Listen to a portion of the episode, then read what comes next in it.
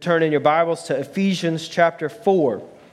Ephesians chapter 4, that's right where we left off last week as we wrapped up at verse 16. And so we will press onward this morning, picking up at verse 17. Hopefully, on your way in, you grabbed an outline as if you uh, are familiar with worshiping with us, then you know that outline is going to be our guide through God's Word this morning. And uh, if you did not, then the answer will be on the, the screen behind me as we move through this morning's text. But I'll encourage you, the most important part is having uh, your copy of God's Word open or powered on to uh, that portion of Ephesians chapter 4 this morning. As this morning's sermon will get to the heart of exactly how we are to be living when it comes to living out the standard that we are to be pursuing as those who are in Christ. Now, we've been building up to this moment for a while. We've, we've walked through, all the way through, completed uh, chapters 1 through 3, completed most of chapters uh, of chapter 4 up to this point.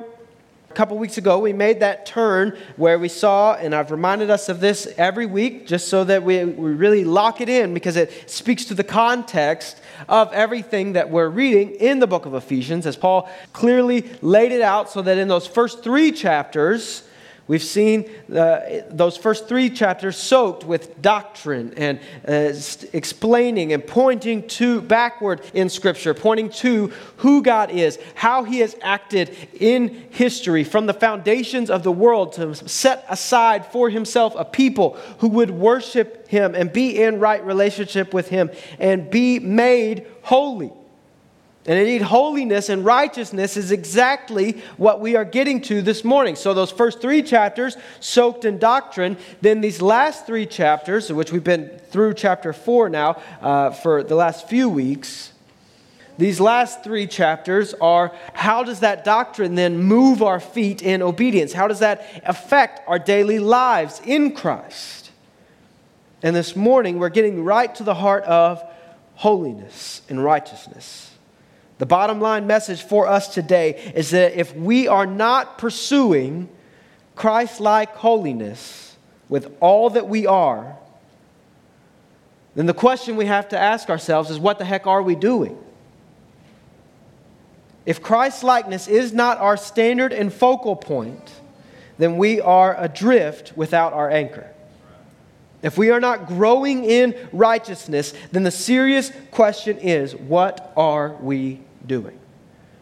If everything that we talk about and do and read from God's Word, and then everything that we do as we gather around God's Word in Sunday school, and everything that we do as we gather around God's Word here and sing these songs that declare the truths of God's Word, if all of it isn't moving our feet to a life that is pursuing Christ like holiness and righteousness with everything that we have, then what are we doing? That is at the heart of Paul's message this morning. As we look, I'm going to encourage you to stand in honor of the reading of God's word once again as we read from Ephesians chapter 4, verses 17 through 24 will be our text this morning. Now, this I say and testify in the Lord that you must no longer walk as the Gentiles do in the futility of their minds. They are darkened in their understanding, alienated from the life of God because of the ignorance that is in them due to their hardness of heart. They have become callous and have given themselves up to sensuality, greedy to practice every kind of impurity. But that is not the way you learned Christ. Assuming that you have heard about him and were taught in him, as the truth is in Jesus, to put off your old self, which belongs to your former manner of life and is corrupt through deceitful desires, and to be renewed in the spirit of your minds, and to put on the new self, created after the likeness of God in true righteousness and holiness. This is the word of God. God, as we deal with your word this morning, we pray sincerely that your word would deal with us. we pr- I pray this often, God, when, when we come before your word, but I pray it sincerely this morning that you would convict our hearts in all the most necessary places this morning. As we consider this idea of living and pursuing holiness and righteousness was all that we have, we know at our core that we all fall short of this goal. And so we ask that you supply that abundance of glorious grace that you have supplied us in Christ to pursue that life with all that we have. Pray that if there be anyone here this morning that is not pursuing holiness, that is not pursuing righteousness in Christ, that you would draw them to yourself this morning. Make this grace so abundantly evident to them and guide them in their repentance. Pray all of this in Jesus' name. Amen. You may be seated this morning, church. So, as we continue to look, I just real quick want to uh, frame everything in light of what we saw and how we built up to this point last week. We've seen here, uh, as we've split those first 13 verses of, or excuse me, first 16 verses of chapter 4.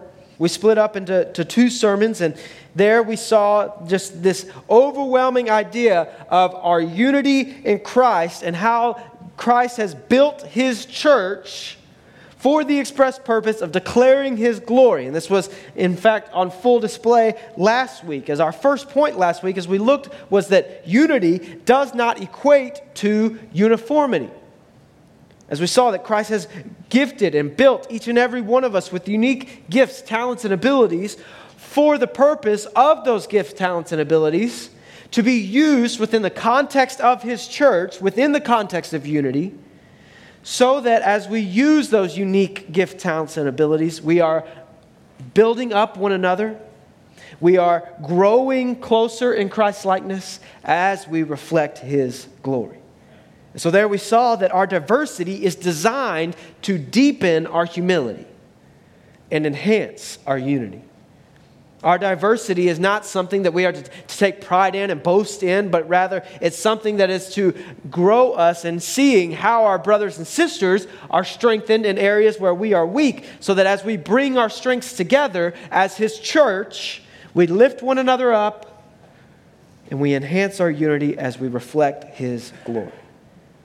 And there we reminded ourselves last week that Christ has gifted His church that we might live on mission for His glory. So as we walk in unity, as we walk in our giftedness and sharpen those things together, our focus is to be the mission which He has given us, and that is His glory being made known. And to trust that He has adequately equipped us to glorify His name from generation to generation. Now, as we look to this week, as we move now into this idea, as we, with the idea of unity in mind, Paul shifts the conversation to begin talking about the new life in Christ. That this unity in the context of the church is to be lived out in the sense and the idea of holiness. We see this as we begin verse 17. Let's read it again. Now, this I say and testify in the Lord that you must no longer walk as the Gentiles do in the futility of their minds. As in depth as we have been in our study of this incredible letter, you may have noticed or picked up on some characteristics of Paul's writing style that I hope will help you in your study of his other writings. But for instance, we see here at the beginning of this section, of this transition here, that word now. Now then, now this I say and testify. And we see one of these characteristics. Notice how Paul often begins, he'll begin a thought or an idea, he'll expound on an element of that thought, or he'll expound on somewhere where that thought leads. And then later on in the letter, maybe it's later on in that chapter or later on in the letter, he'll reference right back to it later on. This morning, as we see, we begin with this word now. This con- the context of this points us back to the beginning of chapter 4, where we begin with I, therefore, a prisoner in the Lord, urge you to walk in a manner worthy of the calling to which you have been called. And so everything that comes after that is in that context of walking worthy of the calling. And as we've expounded upon the last several weeks, to walk worthy is to walk in unity. Well, now he continues this idea of expounding upon what it means to walk worthy. And so this is where we see that word now points us back to walking worthy. Now, this I say and testify in the Lord. So he begins this idea not by just giving some soft point, but he begins this section with a firm exhortation as only he could give without getting in the flesh. He roots this exhortation not only in his own encouragement, he's not saying, Now this I say, that you must no longer walk. He says, Now this I say and testify in the Lord. He roots this exhortation not only in his own encouragement for the church, but in his testimony from the Lord and in the Lord. Therefore, this is coming not just from what he thinks the church should do and look like, but from his own experience of how the Lord desires his church to be and live. He's giving a, a, testimony that only one who's seen and experienced the resurrected Christ can give. And what is this exhortation that Paul gives that is so strong and that is in the Lord? You must no longer walk as the Gentiles do. Now, wait a second. There should be something that, that catches our mind right there, that catch, kind, of, kind of gives us kind of a, a, a sideways head tilt. Right? He says, No, you no longer walk as the Gentiles do. Well, he was certainly speaking to a group that was ethnically Gentile, right? So, why would he tell Gentiles that they must no longer walk as Gentiles do? What's the, the line of separation? Well, to, to make sense of this statement and to, to get the context of it, we need to look back just a little bit to chapter 2 and remind ourselves of the identity which Paul has established for the church. And the identity is no longer Jew and Gentile, rather, the identity is are you in Christ? So you go back to chapter 2 and you look at verse 3. We, we start with chapter 2 that, that you were dead in your trespasses and sins. This was the former life, right? This is in which you once walked. You followed the course of the world, following the prince of the power of the air. In verse 3, among whom we all once lived in the passions of our flesh, carrying out the desires of the body. So he groups all mankind in this group of walking in trespasses and sin, walking in the death of sin, right? Then, as we saw, you move forward. We have been saved by grace through faith. That is verse 8, not a result of work, that no one may boast. We are his workmanship, that he has built us up into something different. Therefore, verse 11, therefore, remember that at one time, you Gentiles in the flesh, called the uncircumcision, by what is called the circumcision, which is made in the flesh by hands, remember that you were at that time separated from Christ, alienated from the commonwealth of Israel, strangers to the covenants of promise, having no hope and without God in the world. But now, in Christ Jesus, you who were once far off have been brought near by the blood of Christ. So he's already established that for those who are in Christ, the identity of us is no longer Jew or Gentile, Greek, slave nor free, but our identity is are you in Christ? And so he's already established that their identity is no longer Gentile. So therefore, when he tells them that you must no longer walk as the Gentiles do, he's referring back to this same idea that you must no longer walk in that old manner of life, in the death of sin. So Paul's already established this language of citizenship. That their identity as Gentiles is no longer what defines them. Instead, is whether or not they are in Christ that determines who they are.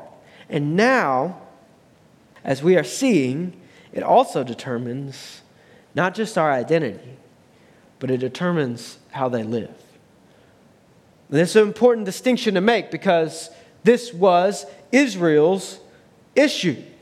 Was that they, they firmly had the identity of the people of God. They identified with that easily. But the problem came in the practice of being the people of God. They took that on as their ethnic identity. That to be Jew was to be part of the people of God. And God was time after time through the prophets saying, This is not how it is to be.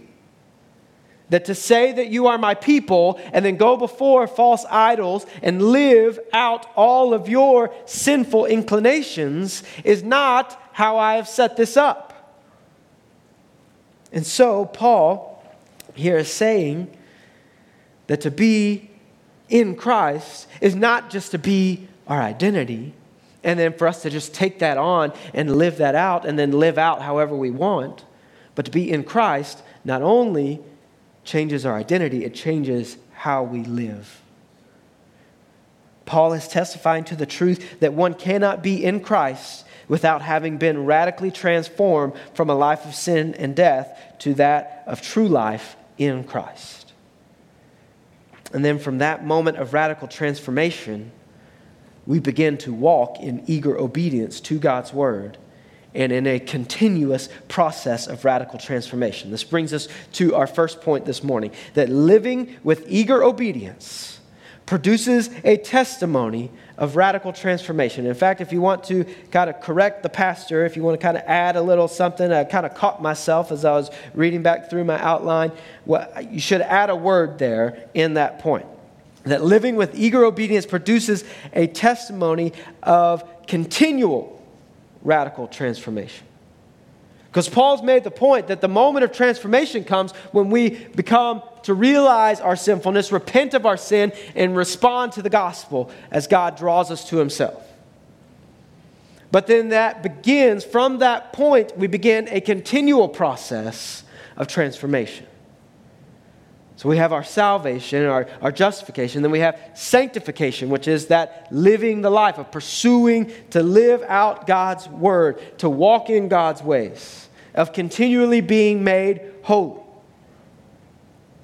Now, let me qualify that with this. When I say radical transformation, I'm not talking exclusively of those testimonies in which the Lord pulls people from the pit of drugs or alcohol or any sort of extreme vice or sin. Of course, we praise God for those testimonies. And we're thankful for His grace to, sell, uh, to save those who are caught in such vices. But oftentimes, people think or begin to think that if their testimony isn't one of being redeemed from some radical sin, then it must not be a testimony worth sharing or a testimony of radical transformation. And we see here and throughout Scripture that that just simply is not true. That when the Lord brings one of us from the depths of our sinfulness, in which we were dead, as we saw in chapter 2, and He makes us alive in Christ, that that is a radical transformation. The radical part of our testimonies is not defined by what sin we have repented from but instead, it is defined by what God has done in bringing us from death to life. Let that soak in and let that encourage, but also let it convict us this morning. That the radical part of our testimony is not what sin we have repented from, it is what God has accomplished in Christ by bringing us from death to life. It's the testimony of my life on that side of knowing Christ had me walking dead in my sinful flesh and the darkness of my calloused heart. And my life on this side of knowing Christ has me walking worthy by grace through faith. You see, church, to walk worthy is to walk regenerate. That is the sub point for living with eager obedience, produces a testimony of radical transformation. So to walk worthy is to walk regenerate. So when I'm saying, are you pursuing holiness? I'm not saying, are you able to keep every single one of God's commands and be holy by your own strength and by your own ability and by your own might? Let me share this quote for you from someone whose ministry I've come to greatly admire and follow. His name is Dustin Benge, and he's, uh, he's a preacher as well as a professor at Southern Seminary. And I saw him put this quote out the other day Christianity isn't about self improvement, it's about a whole new life in Christ. So, of course, self improvement, church, comes along with that, right? But too often we get those two confused, or instead we forget about the whole new life in Christ and we focus so wholeheartedly on the self improvement part. And we do so so that those outside the church begin to, to think of everything in that light. That it's just about making yourself better, being a good person, doing good things. Of course, that comes with a whole new life in Christ, but you don't attain the whole new life in Christ by simply trying to make yourself better. Are you with me? Because this is what we're seeing here. And as we'll continue to see, this is the reality of what Paul is espousing. That we cannot white knuckle our way into a deeper walk with Christ. What do I mean by that? That is to say that we cannot just try harder, grasp tighter to our holiness, to our life. We cannot just do better, improve, and do more good moral behavior. How'd you like that English? More good. We cannot just try to improve in this area or that and think that that will then correlate to a transformed, regenerate life. We don't walk regenerate by simply making moral improvements to our lives. Rather, our regenerate walk is an overflow of a heart that has been transformed by the truth of the gospel. And that then permeates from the root of the heart, that permeates to every other aspect of our lives. So that inevitably, our behavior is transformed and improved, and our moral pursuits change. But it has to start from the root of a heart that has been transformed by the truth of the gospel. And so, if you are approaching life from a white knuckle moral mentality, you just might be white knuckling yourself into a grave of self righteousness. Many of us here this morning have far too long attempted to approach the Christian life by trying to make those moral improvements. And sometimes we who have been transformed, sometimes we allow the, the temptation of our flesh to, tempt, to, to crawl back in and try to just try harder. We get those things out of alignment too sometimes. You see, Jesus called out the Pharisees on this very behavior. With all of their extra rules and religious self righteousness, he called them whitewashed tombs.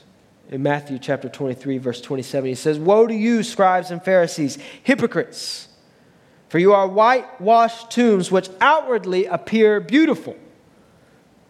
You have all these religious laws and these extra laws that you've added on top of God's law on how to pursue moral superiority. But within are full of dead people's bones and all uncleanness, is what Jesus said. Making moral behavior changes to a heart that has not been transformed by the gospel is like being told you need open heart surgery and responding by putting a band aid on top of your skin.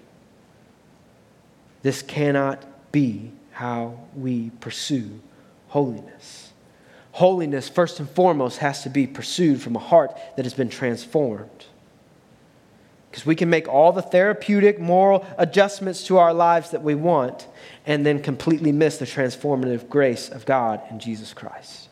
And if you don't believe me, look no further than all of the secular clubs, groups, that seek to do all the, the good things, that, that seek to give all the money and, and build all the things and, and, and do all of this good stuff. It's because they are grasping for what they know to be right. The, the law of God has been written on their hearts, and they're trying to attain it, but they're doing so outside of a heart that has been transformed by the gospel. So let me ask you this this morning Has your heart been transformed? Because we move on to verse 18. And Paul begins to continue to set up this separation for us. They are darkened in their understanding, alienated from the life of God because of the ignorance that is in them due to their hardness of heart. Now, did you catch all of that language of separation there? They are darkened. As in, there is a group that is darkened and there's a group there's not. They are darkened in their understanding, alienated, outcast, separated, intentionally put off from the life of God because of the ignorance that is in them. See, much like our modern society, the Gentile mind replaced worship of God with worship of self. They elevated the mind as the greatest of all, while completely ignoring he who gives knowledge, reason, and understanding. The more things change, the more they stay the same. Look at who our society and culture elevates those who think outside the box, who seem to have all the answers, who seem to have all the, the new things, the new ideas. Those who are in the halls of academia. They're the ones who are elevated to status and respect in our society, worshiped sometimes.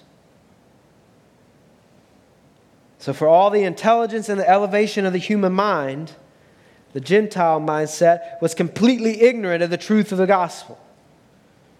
So, what position did this leave them in relation to God's judgment?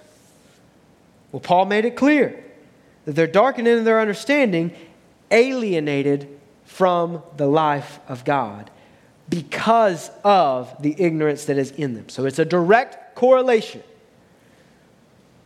that if you worship the self, if you're darkened in your understanding, then this, because of the ignorance that is in us or in that way of life, and due to that hardness of heart, that separates you from the life of God.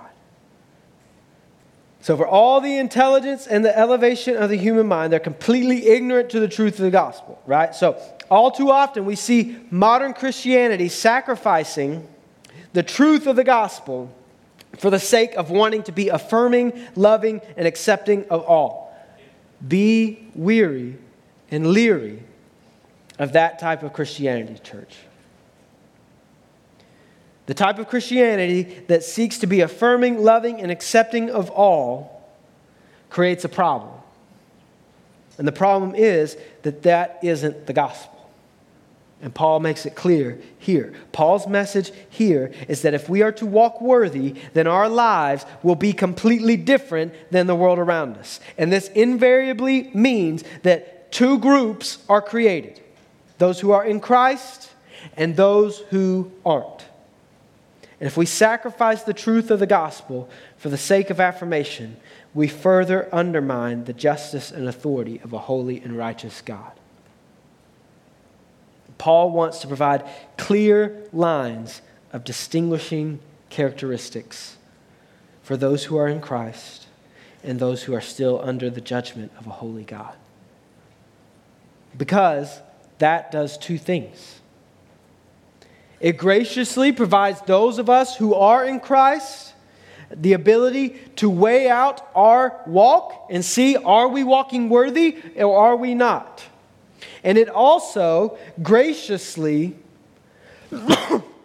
provides distinguishment for those who are outside of Christ because it reveals to them the error of their ways. Because if we build Christianity up to be nothing but affirming, loving, and accepting, how can the sinner know of their sin?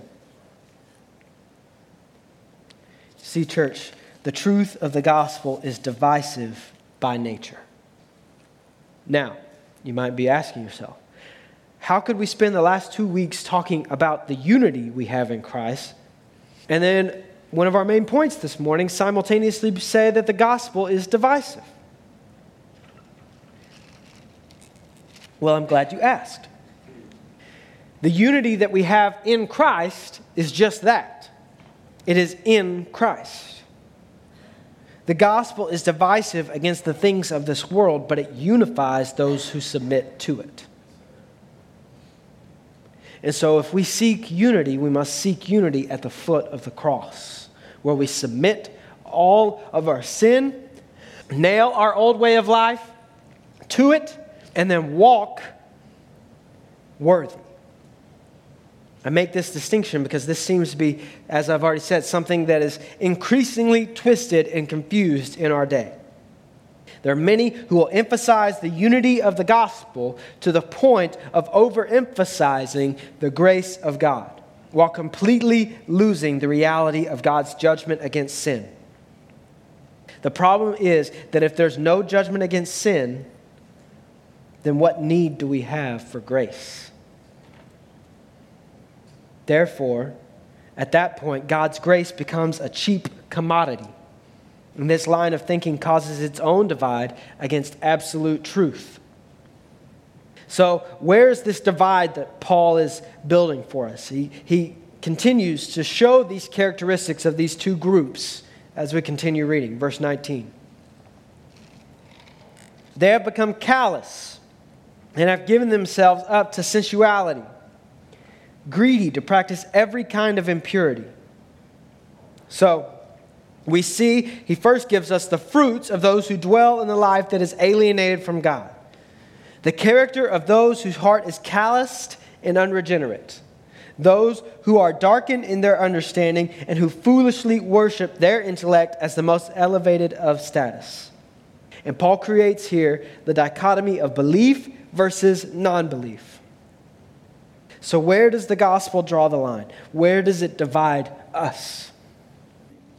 It divides us along these lines.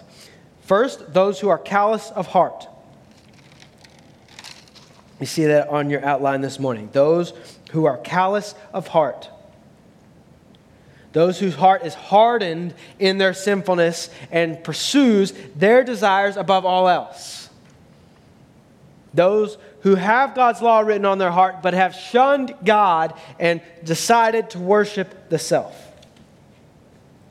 And then, verse 20, Paul begins to turn to show the life and the characteristics of those who are in Christ.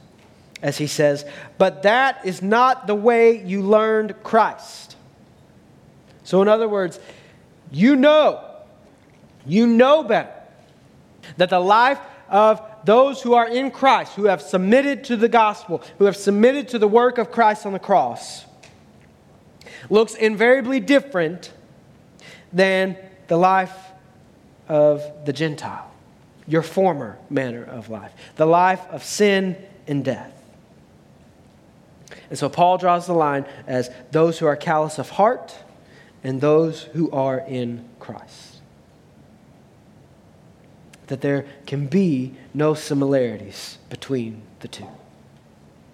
For Paul, the delineation is clear. Those who are in Christ do not look, act, talk, or live anything like those who are living in the darkness of unbelief.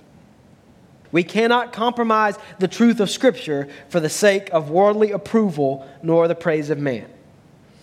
We cannot compromise the truths of Scripture for a sense of false unity. Where we say, we'll just welcome everybody. We'll welcome all.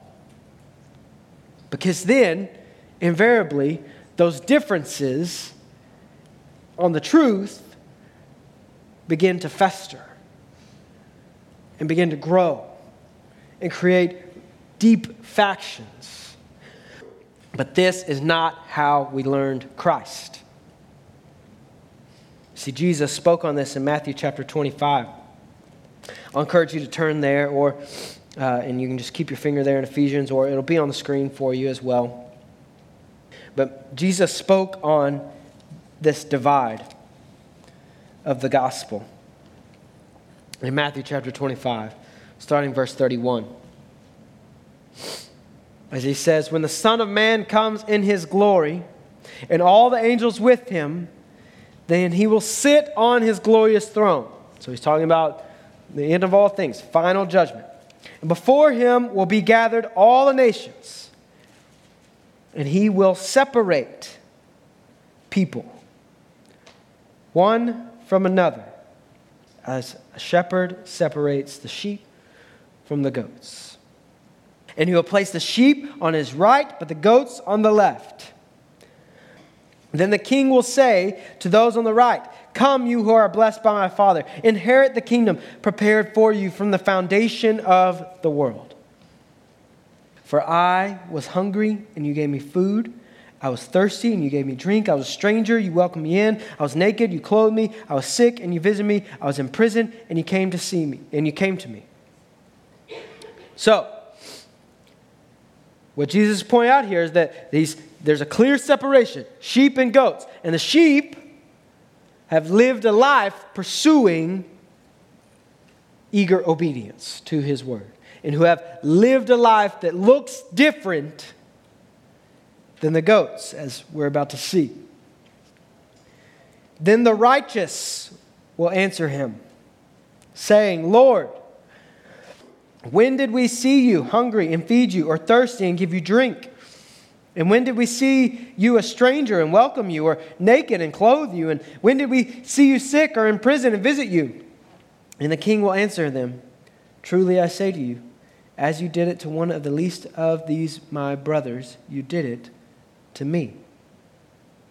Then he will say to those on his left, Depart from me, you cursed into the eternal fire prepared for the devil and his angels. For I was hungry, and you gave me no food. I was thirsty, you gave me no drink. I was a stranger, you did not welcome me. Naked, you did not clothe me. Sick and in prison, you did not visit me. Then they will answer, saying, Lord, when did we see you hungry or thirsty or a stranger, naked, sick, or in prison, and did not minister to you? Then I will answer them, saying, Truly, I say to you, as you did not do it to one of the least of these, you did not do it to me. And these will go away into eternal punishment, but the righteous into eternal life. So notice the change of those who are righteous. First, those who are righteous are those who are righteous by their own designation. Now, here at the end, those who are designated righteous are designated righteous by the king. The separation here is how did you live your life?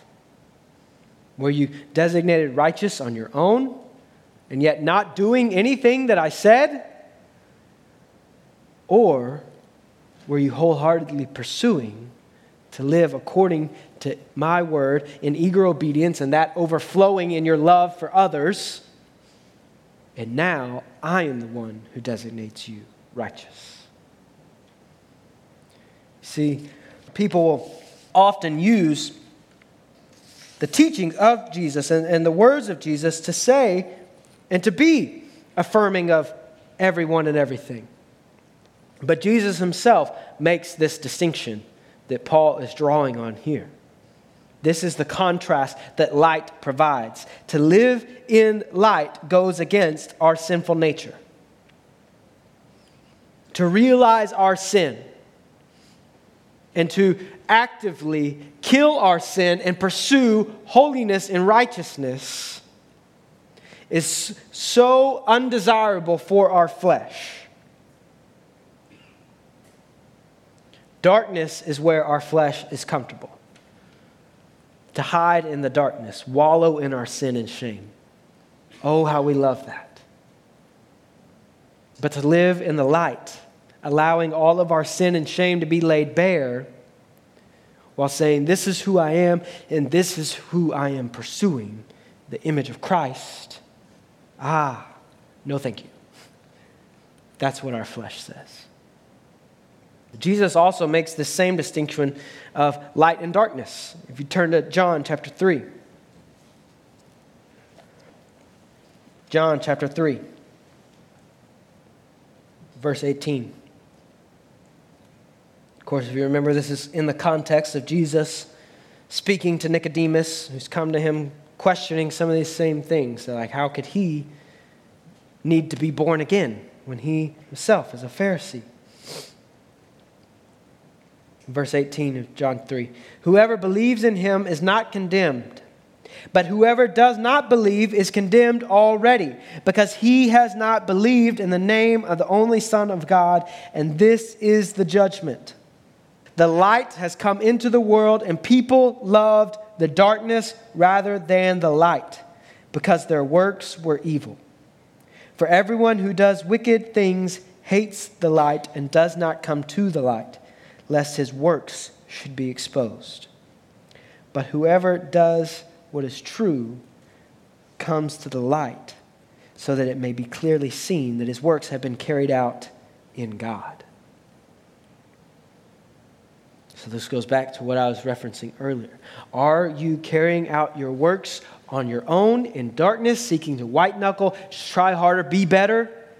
Or have you laid bare your sinfulness in the light of the gospel and had your sinfulness exposed, accepted that, nailed that former manner of life to the cross, and now, now that your, light, your works have been exposed, whoever does what is true comes to light so that it may clearly seen that his works have been carried out in God. And are you living in the grace that God provides and submitting to the grace that God provides.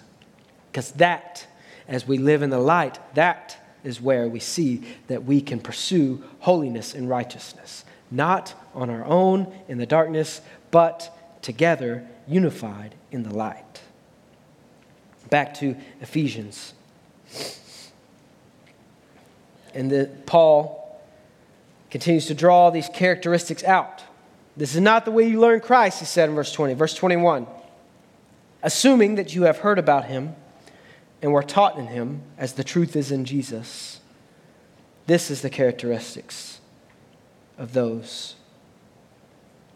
Verse 22 To put off your old self, which belongs to your former manner of life, and is corrupt through deceitful desires, and to be renewed in the spirit of your minds and to put on the new self, created after the likeness of God in true righteousness and holiness. You see, church, to walk, the worthy walk is distinctly marked by a relentless pursuit of holiness. Paul uses this analogy of putting off, as if just taking off the old manner of life and putting on Christ. And this is what it takes. That in the old manner of life, we sought to do everything on our own. And we thought we could do everything on our own. But when we take off that old manner of life and we put on Christ, we realize that it is only by Christ, in His strength, by His grace, for His glory, that we can pursue, relentlessly pursue holiness. You see, church, God in His infinite grace not only provides forgiveness when we fall short of His holy standard, but He equips, He calls, and He empowers us to pursue His holy standard. And it is only by living within His strength that we can pursue it. Let's pray. God, we love you. Thank you for this word hard as it may be, difficult as it may be for us to live up to, we ask for your grace and your strength to help us to pursue holiness with relentless fervor. That we would pursue holiness with all that we have and all that we are.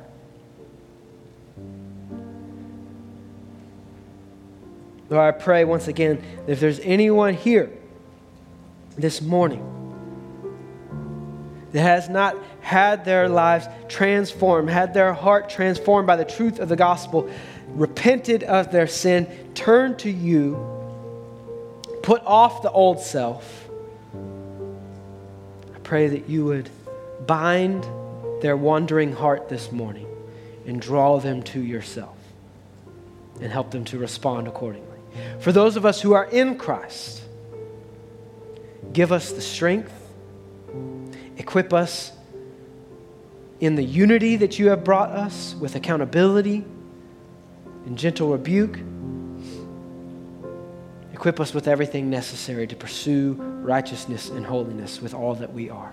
And we pray this in Jesus' name. Amen.